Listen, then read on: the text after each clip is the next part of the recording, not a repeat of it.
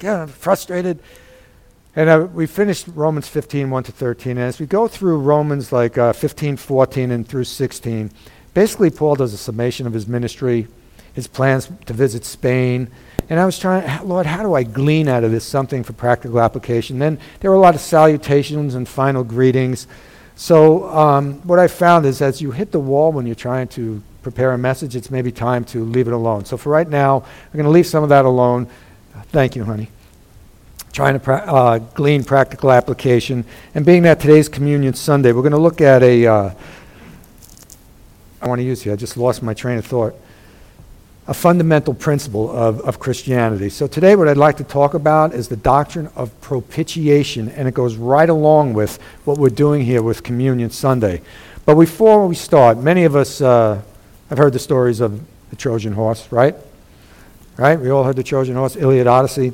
Prince Paris had carried off Princess Helen to Troy, and the Greek expeditionary force had actually taken a ship to recover her. But as they were going along, the winds were so strong that the ship could not make any headway. So, what Agamemnon, the Greek general, did to the gods, and lo and behold, out of Greek mythology, the winds subsided and the Greeks could be on their way to defeat the Trojans. Now, if we look at this story, it's a fictional story taken from Homer, the Iliad, and the Odyssey, and really it represents the legendary Trojan Wars. But what Agamemnon did was to offer up his daughter as a propitiatory sacrifice. What he did is he, what he wanted to do is turn away the wrath of the gods so that the Greeks could continue on their mission. Now we may see this as repulsive like, how could he take his only daughter, knowing that these Greek gods were no gods at all, and offer them, offer her to satisfy the gods? And again, for in our natures, it's probably repulsive that we would think of offering our child up for something like this. But we have to understand that God the Father did the same thing. And we shouldn't be repulsed at the Father we need to be repulsed at the reason he had to do it. Amen? Do you hear me? Do you hear me? So, God the Father, the one true God who expressed himself in the scriptures, came out and with the doctrine of propitiation, where he would give his only begotten Son as a sacrifice to satisfy what man needed the forgiveness of sins. Amen? And all throughout the script, well, New Testament, there are five scriptures in the New Testament that actually use the root word propitiate. It's going to be found in Romans 3.25, 1 John 2.2, 2, 1 John 4.10, Hebrews 2.17, and Luke 18.13. And as we'll see this morning, if there had not been a propitiatory sacrifice, not one of us could stand here cleansed and forgiven of sins or have any hope of eternal life. Do you hear me? And why? First of all, we have to understand the biblical definition of propitiation. And listen to what it says. The biblical definition of propitiation is this to cover or to appease the wrath of God so that his justice and holiness will be satisfied so that he can forgive sin. It is to take away God's wrath by the satisfaction, listen to me, of the penalty of the violation for his principles. Man has violated the principles of God, and something had to happen for him to turn away that wrath. Now, as we go on, why was it, why was it necessary to have a propitiatory sacrifice? And that word is going to make me stumble all morning. And the answer is this it's the wrath of God. The wrath of God had to be appeased. And when we talk about the wrath of God, the word is orge. It's a calm, righteous anger that occurs over time so that he can appease his wrath. It is not thumos, what we experience. Thumos is that outburst of anger. Like if you hit your finger with a hammer, it's like, Rah! or someone cuts you off when you're driving and it's the expletives, or hopefully not, that come out, like, oh, you cut me off, you son of a gun. But that is thumos. But here, orge, listen, orge is a controlled anger, if you will. It's not the momentary, emotion based anger that we feel as human beings. And this term, the wrath of God, has laced throughout the Bible. And in the Old Testament alone, we hear about the wrath of God over 580 times. They speak to it. Listen, because God is the perfect, holy, righteous, and just judge of the universe, he must direct his wrath against sin wherever it is found and in whomever it is found. Do you hear me? He cannot let his love compromise his just condemnation for any any act of sin. He cannot break the very moral laws that he established, or else we would say he's not immutable. Immutable means he doesn't change. Because if God can change in any way, shape, or form, then we have no hope of salvation. What if he changes his plans like, okay, it's no longer faith in my son, it's by this? Then we have no hope. God is immutable. He doesn't change. And in his holy nature, he must judge sin as sin. So, can God ignore, sweep under the rug, so to speak, any sin of man? And the answer is no, he cannot. To do so would be a transgression of his holy nature. So he cannot do it. Listen to this. If after giving a command to Adam in Genesis 2:17 that reads this, you must not eat from the tree of the knowledge of good and evil, for when you eat of it, you will surely die. If God did not judge Adam for that sin, what would we call God? A liar? Unrighteous? Unholy? Unjust? This would be a denial of his perfect, holy nature. He had to judge Adam based on the command, you're not to eat from the tree of the uh, good and evil. So he had to judge. God has revealed himself in the Holy Scriptures, the perfect, holy judge of all creation. I know it sounds a little Jonathan Edwards this morning. Our sin is in the hands of an angry God, but we got to start somewhere. You got to hear the good news so I can give you the, ba- uh, the bad news so I can give you the good news. Amen? I got that reversed. God has to live up to his moral nature. Listen to this. He declared in Proverbs 24, 23 to 25. These also are the sayings of the wise. To show partiality in judging is not good. Verse 24 Whoever says to the guilty, You are innocent, Peoples will curse him and nations denounce him. And in Proverbs 17, um, 15, it says this acquitting the guilty and condemning the innocent. The Lord hates them both. So he has to uh, call guilty those who are guilty, or he denies his own nature. And we know that all men are sinners. What does it say in Romans 3:23? All have sinned and fall short of the glory of God. God cannot acquit the guilty, and everyone, every man since Adam is guilty of sin. Read Romans 5. In Adam, all have sinned. Amen? Or all me, I should say. And in Romans 6.23, it declares the wages of sin is death. And that was the promise or word given to Adam in the garden when the Lord said, if you partake of the tree of the knowledge of good and evil, you will die, both physical and spiritual death. So here, all men are sinners, and the wages of sin is death. So what that said, said was, what, why was there a necessity, or is it necessary to have a propitiatory sacrifice? And the answer is this, because only a propitiatory sacrifice, can the wrath of God be turned away from sinful man. The very meaning of the word propitiation is to turn away the wrath of God. So the only way it could happen, man can't do it for himself, so God had to provide the way. Praise God. Thank you, Jesus. Be- because of his holy nature, God must punish every sin of any degree. And therefore, in order to bring complete forgiveness and cleansing for sin, God had to come up with a way. And what does he do? He prepares the propitiatory sacrifice. From the creation of the world, before the creation of the world, the Godhead knew man would choose sin. So in their plan, they had the plan that the Son of God, the second person of the Godhead, would take on that role and enter human history to be the sacrifice for sin so the wrath of God could be satisfied and all sinners could be reconciled to him. Praise God. Praise God. So, for a moment, let's look at propitiating the wrath of God in the Old Testament. In the Old Testament, the prescribed religious rituals that the priest would carry out for forgiveness of sins or covering of sins. They're the prescribed sacrifices that we see in the Mosaic Law. And when a Hebrew would come to the temple or the tabernacle and present that sacrifice, there were four biblical foundations they were standing on. First of all, that they were a sinner and they were under divine condemnation. They had violated one of the moral laws of God. Second is this that they deserved death for their sin. Third, they needed a substitute to die for their sins. And then, fourth, that only the blood of a substitutionary sacrifice would satisfy that and turn away the wrath of God, would be the propitiation, if you will.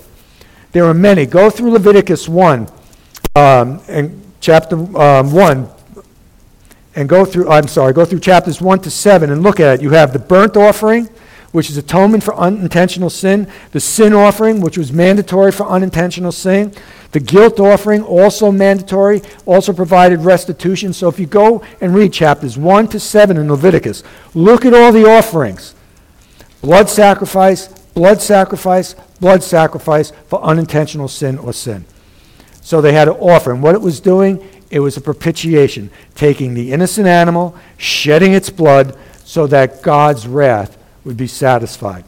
Now, if you will, turn to, with me to Leviticus 16, which is the greatest point of propitiation in the Old Testament, and it's called the Day of Atonement. So, Leviticus 16, and I'm going to bounce through there fairly quick, but I want you to see something here because God's Word is awesome. The Day of Atonement, Yom Kippur, keep that in mind, was the annual Hebrew feast where the high priest would offer a baby goat or a lamb for the sins of the whole nation. But before he did that, the first thing he had to do was offer, make an offering for himself so that his own sins were covered. And we see that in Leviticus 16, 3 to 6, and 11 to 14.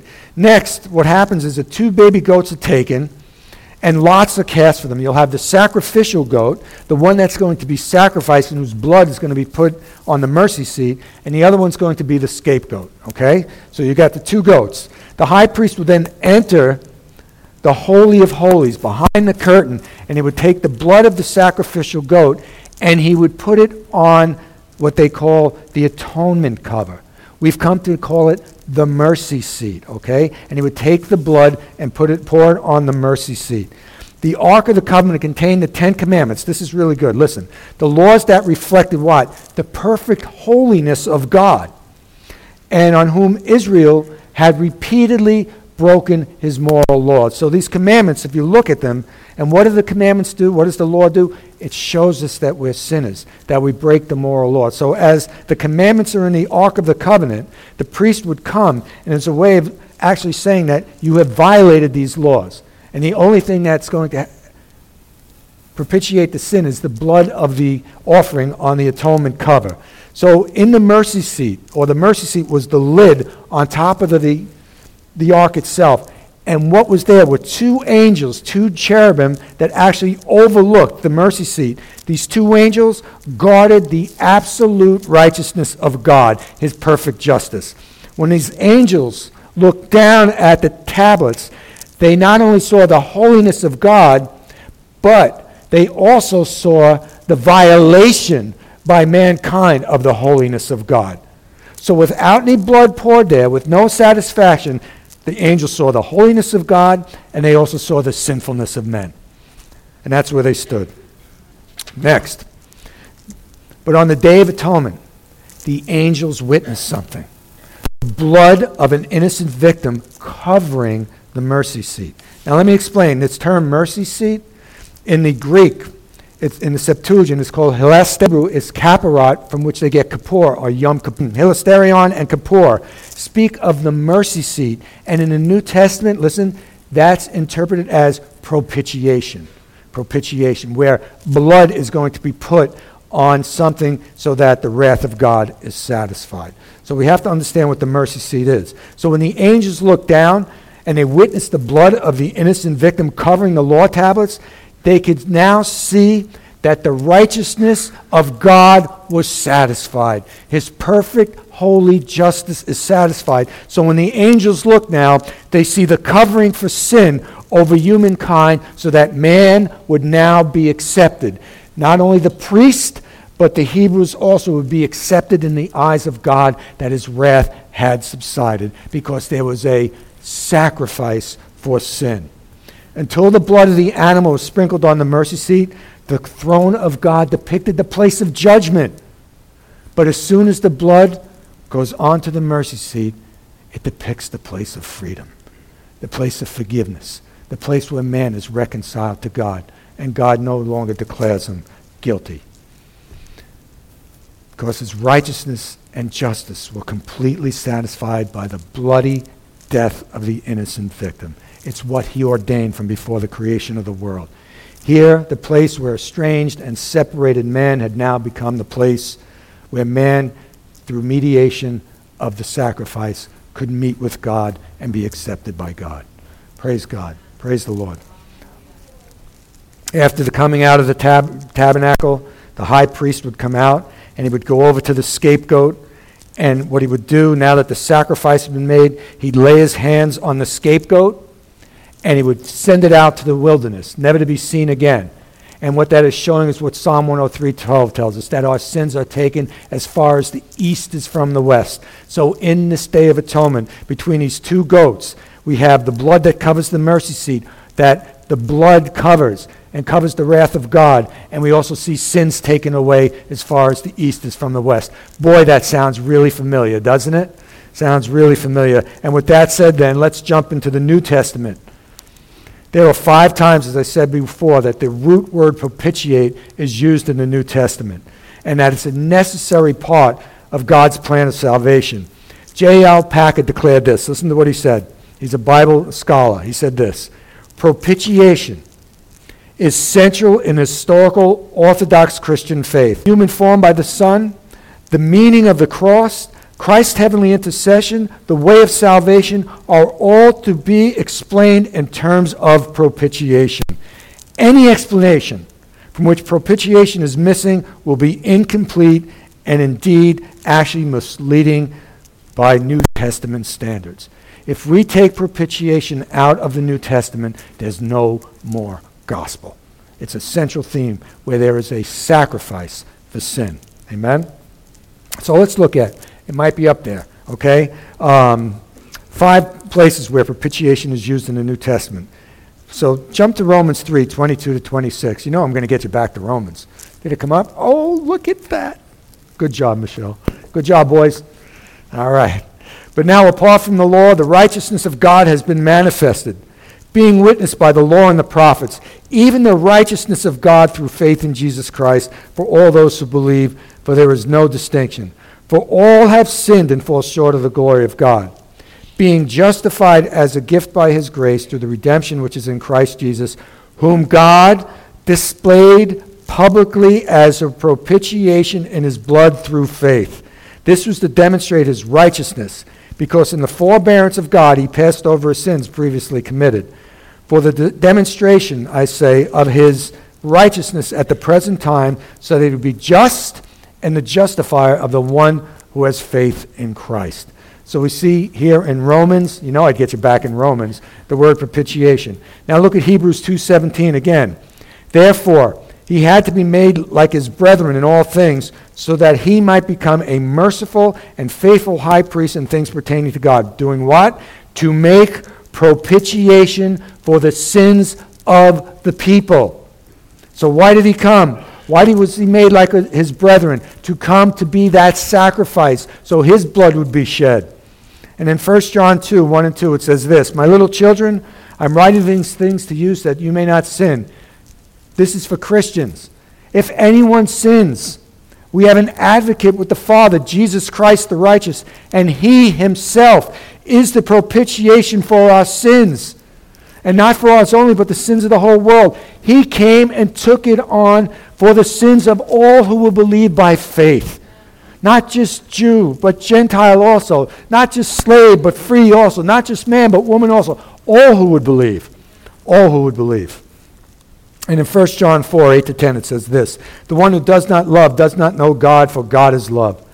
By this, the love of God has, was manifested in us, God sent his only begotten Son into the world so that we might live through him. Eternal life. And this, and this is love. Not that we love God, but he loved us and what? Sent his Son to be a what? A propitiation for our sins. God the Father sent his Son into the world so that he would be the propitiation for our sins, that he would shed his innocent blood so that the mercy seat would be covered and we would be forgiven. And this is a little strange one, but you have to look at it. That's why I gave you the Greek and Hebrew background. Luke 18 13, it says this But the tax collector, standing some distance away, was even unwilling to lift his eyes towards heaven, but was beating his breast, saying, God, be merciful to me, a sinner. That word mercy is that root, uh, root word, kipparat, which means mercy seat. He's saying, I need the mercy seat of God. I need a propitiating sacrifice from you, Lord, to cover me so that I can even stand in your presence. He understood. And he went away, excuse me, justified. Justified. All right, got excited. All right?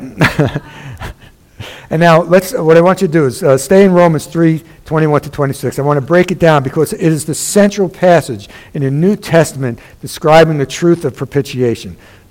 So we read through it, but let's read through it again. It says, But now, apart from the law, the righteousness of God has been manifested, being witnessed by the law and the prophets, even the righteousness of God through faith in Jesus Christ for all those who believe. For there is no distinction. For all, all have sinned and fall short of the glory of God, being justified as a gift by his grace through the redemption which is in Christ Jesus. Ready? Verse 25.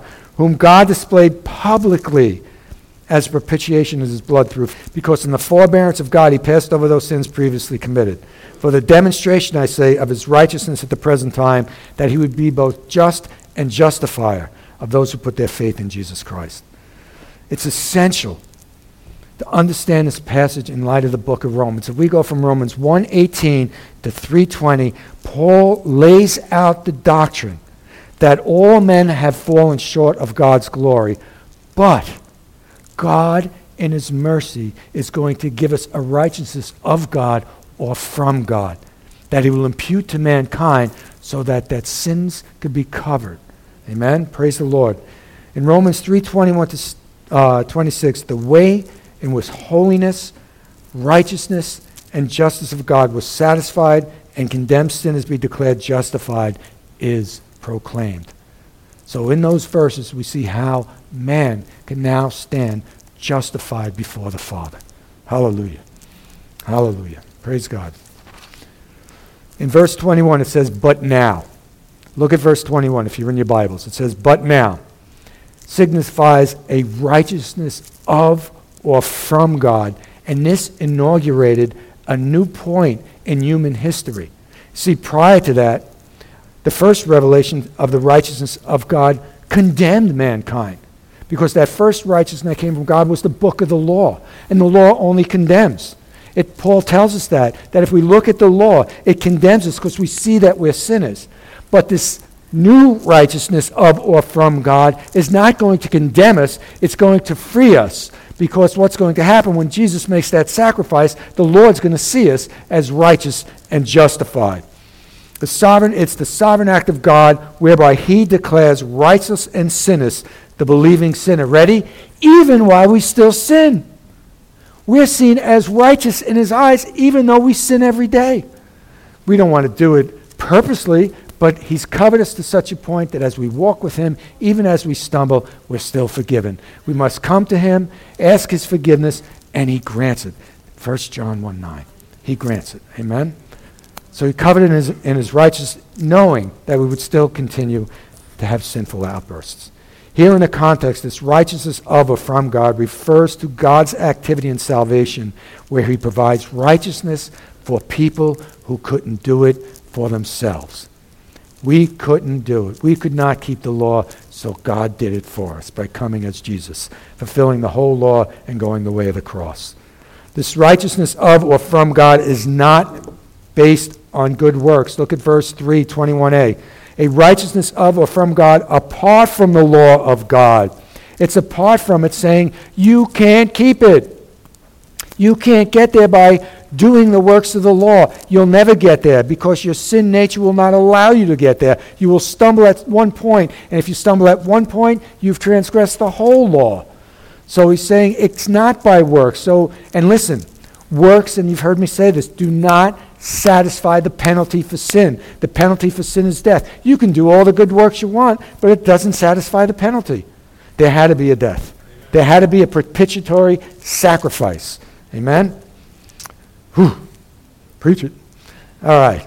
Now, it says in verse 19, we know that whatever the law says, it speaks to those who are under the law, so that every mouth may be closed, that all the world may become accountable to God.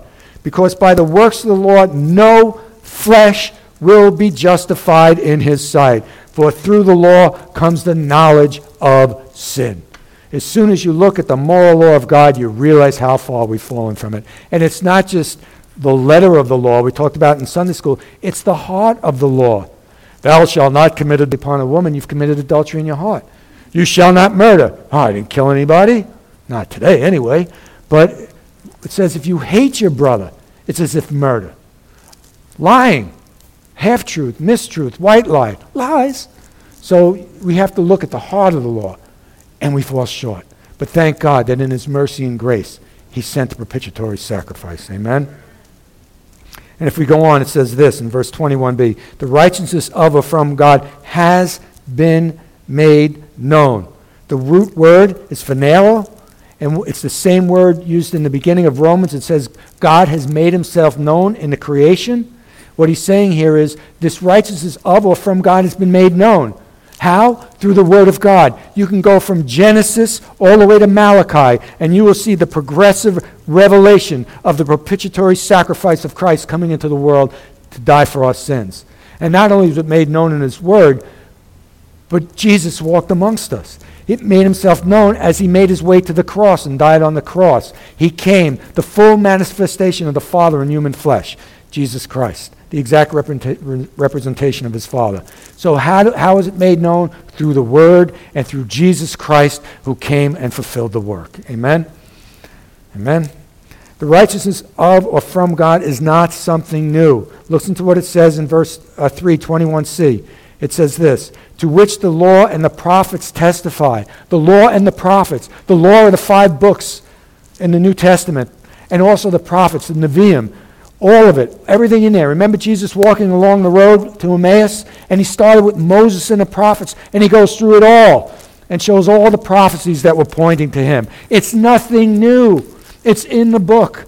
And we just have to be out there witnessing it, especially to our Jewish brothers and sisters, that they can see Christ in the Old Testament. Become familiar with the Old Testament.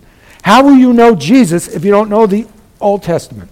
Uh, so, Mike, I'm going to stand on what you say on Wednesday nights. There are preachers out there say we no longer have to look at the Old Testament. Yes, we do. If you want to know Christ and if you want to be a witness to the Jewish people, you got to know their book. Amen? So it's there. And then it goes on. It says this The righteousness of or from God is received by faith in Jesus Christ. Look at verse 22a. This righteousness of or from God comes through faith in Jesus Christ to all who believe. It's always been by faith. Always read Hebrews 11, 1 to 6. Without faith, it is impossible to please God. And Abraham, what? Believed God, it was credit to him as righteousness. It's always been by faith. But listen, it's good. I love doing these word studies because what he uses here for faith is a noun form, pistis, and the verb form to believe is pisteo. And listen to this to emphasize the sole condition for receiving the righteousness of or from God.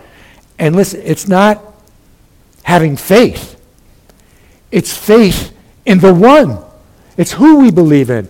Abraham believed, but who did he believe? He believed God, and it was credited to him righteous. We just don't have faith for faith's sake. We have faith in the living God. See, it doesn't depend on how much, but it's the object of our faith. Faith in Christ Jesus, faith in God and we're saved. And when we believe into his redemptive work and what he did, it's not faith for faith's sake. It's looking at the object of our faith. That's how we're saved. Amen? Praise the Lord. Praise the Lord. And this righteousness of or from God is needed by all men, since all men are sinners. Romans 3.23. All have sinned and fall short of the glory of God. Yes? And then it's... Uh, Okay, right. It's through faith in the Lord Jesus Christ, through whom the righteousness of God comes. The sinner is justified. Justified. And that word means it's just as if we've never sinned, and just as if we perfectly kept the law. So now that the Lord looks at that as us as justified, he sees us as righteous also, the righteousness of his Son. So we can stand before God still in the residual effects of our sin nature, still slipping throughout the day, stumbling throughout the day, sinning throughout the day, and he still sees us as justified and righteous. Praise God. We are not under condemnation. There is no condemnation for those who are in Christ Jesus. Amen. And this righteousness, look at verse 24a. This righteousness of, of or from God is grace. We are justified freely by His grace, His unmerited favor to humankind. Did He have to do this? Did Jesus have to come? Did He need us? No. The Godhead was perfectly content, but out of His grace, He freely calls us, anyone, from any walk of life no matter where you've been, what you've done, whatever it is, His grace is available, His forgiveness available, and if we believe by faith into His redemptive work, we're justified. No matter where we've come from. And we all have backgrounds. Some, like I said, good sinners, some aren't, so, you know, the bad sinners. But all come and are equal at the foot of the cross. Amen? And let's go on here. The righteousness of or from God is a gift off because of the redemptive work of Christ. Look what it says in verse 24. And we are justified freely by his grace through the redemption that comes by Jesus Christ. And listen to this word redemption. It means to purchase, released by payment of a price. And who paid the price? It's like this, Marty. You were standing on the slave block and you were condemned to death. And the Son of Man, the Lord of glory, said, Marty, Come on down. And he stepped up on the slave block and he took all we deserved so that we are set free. Praise the Lord. So, how did God make all this occur for the sinner? What actually occurred at the cross? Well, it's described in Romans 3:25 and 26. Listen to what it says. For whom God displayed publicly. Boy, was that cross a public display, yes? as a propitiation in his blood through faith. This was to demonstrate his righteousness because in the forbearance of God, he passed over the sins previously committed. For the demonstration, I say, of his righteousness at the present time, that he would be just and a justifier of the one who has faith in Jesus. It says here that because in the forbearance of God he passed over the sins previously committed, not that he was overlooking sin. Listen to me but was being patient and pouring out his grace so that all would come to repentance. All would come to repentance. You have to understand, we talked about this in Sunday school. Those back in the Old Testament will look as that were covered on Adam, all the offerings through Leviticus, all those sacrifices, Yom Kippur, were pointing to the Messiah, and they were looking by faith. So they did not receive the judgment wrath of God, if you will for those who believe by faith in the coming Messiah. So you could see Satan, the prosecuting attorney, going, Hey, I'm accusing you of God of being unjust, untruthful, unrighteous, and unholy for not punishing those sinners.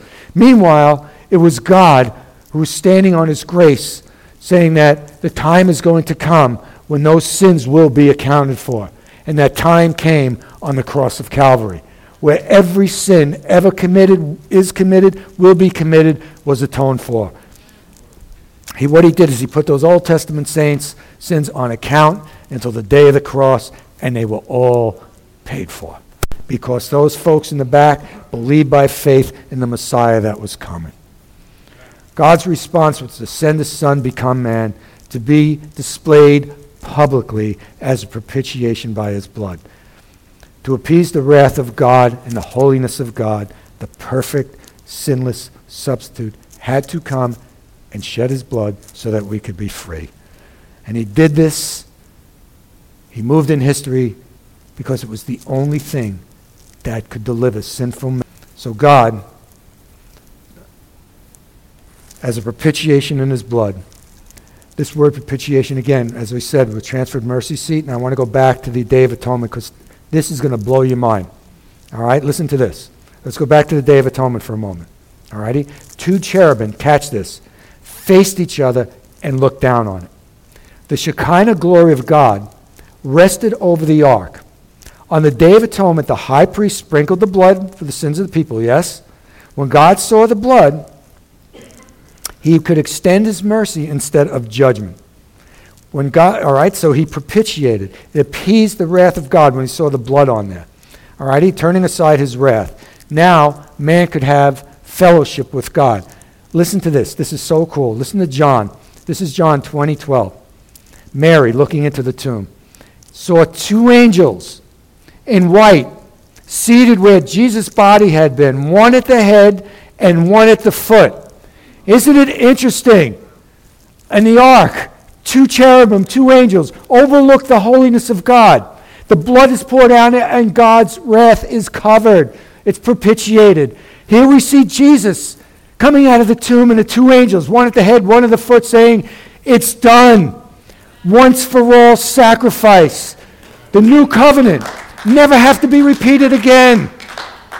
Sins are covered once for all in Christ Jesus. When he stepped out of that tomb, the angels rejoiced because the holiness of God has been satisfied. Is that cool? I never saw that. I'm reading this and I'm going, was, I was reading R.C. Sproul. I'm like, wow, this is wonderful. You see this stuff in Scripture. How many times have you read the Testaments and you see that? Praise the Lord.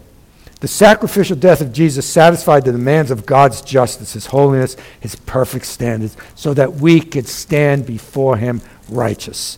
Amen? And Jesus' death to be that propitiatory sacrifice in order to be just and the justifier in our faith. He took the place of sinners.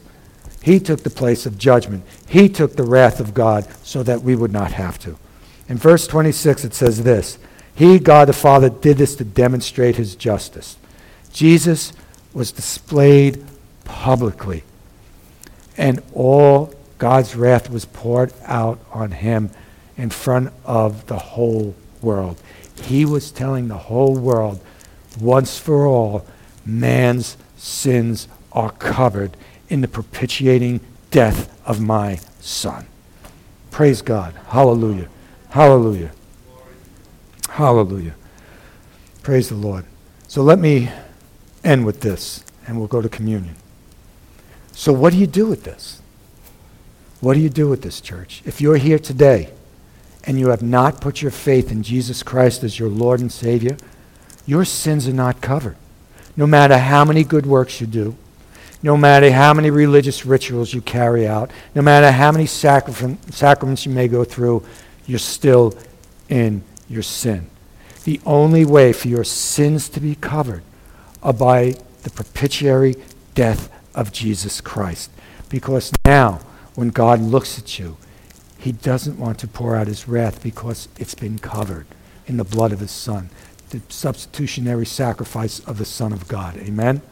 But here's the other thing for those whose faith is in Christ Jesus, what are you going to do with it?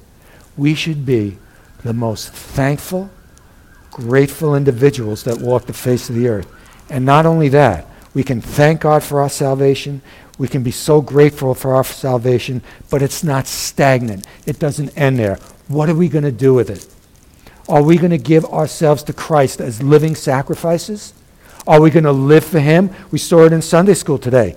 What kind of worldview do you have? If you have a biblical worldview, understanding what Christ did for us, it should guide every area and facet of our lives. Really understood that God died on that cross so that we could be set free, it should guide and direct every part of our life. Every part of our life. No phony baloney, given the soft sell of the gospel or the Joel Osteen type of gospel, live your good life now, it may not be the good life now. Could Ray have possibly gone through this so he could witness to that man Max? Yes. So in Ray's eyes, it could be he could be sitting there in misery. Is he in pain? Yes. Is he upset he's there? Yeah. But he used every opportunity he could to witness the staff and a dying patient. We don't know. Our good life is to come. God blesses us now and he gives us things and we enjoy it, family, whatever, finances, food, shelter, but our best life is yet to come. Yet to come. Amen? So the question is what are you going to do with an understanding of the propitiatory sacrifice of Jesus Christ? witness it, one, yes, share. Because when we look out there, and again, that's why don't get thumos, angry at what's going on in Albany. Be orge, where you're going to pray for these souls. They're on their way to hell. And if Jesus died for us, he died for them. They're sinners, not saved by grace. They need Jesus Christ. Amen? So pray that way, that they'll come to faith. Amen? So be a witness and then live it. That's what he asks of us, to walk in obedience to his principles. Uh, if, if people saw your lifestyle, saw your life, your choices, would they say Christian or worldly? Only you know that. But in light of what we talked about today, we're going to celebrate communion because we're remembering the price that was paid, but also remembering what we have in that eternal life, peace with God, the peace of God, and the ability to witness that to others. Amen? Worship team, let us pray. Father God, we come this morning, Lord, and we thank you. We thank you in your grace, in your mercy, that right from the Old Testament, Lord, right from the day where Adam and Eve sinned, you gave us a promise that one would come whose heel would be struck, but he would crush the work of the evil one.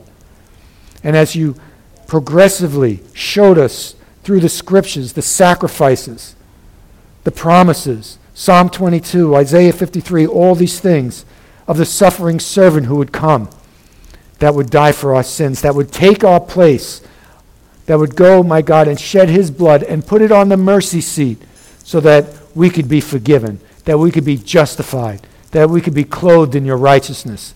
Lord God, we remember at this table this morning all that you accomplished at Calvary.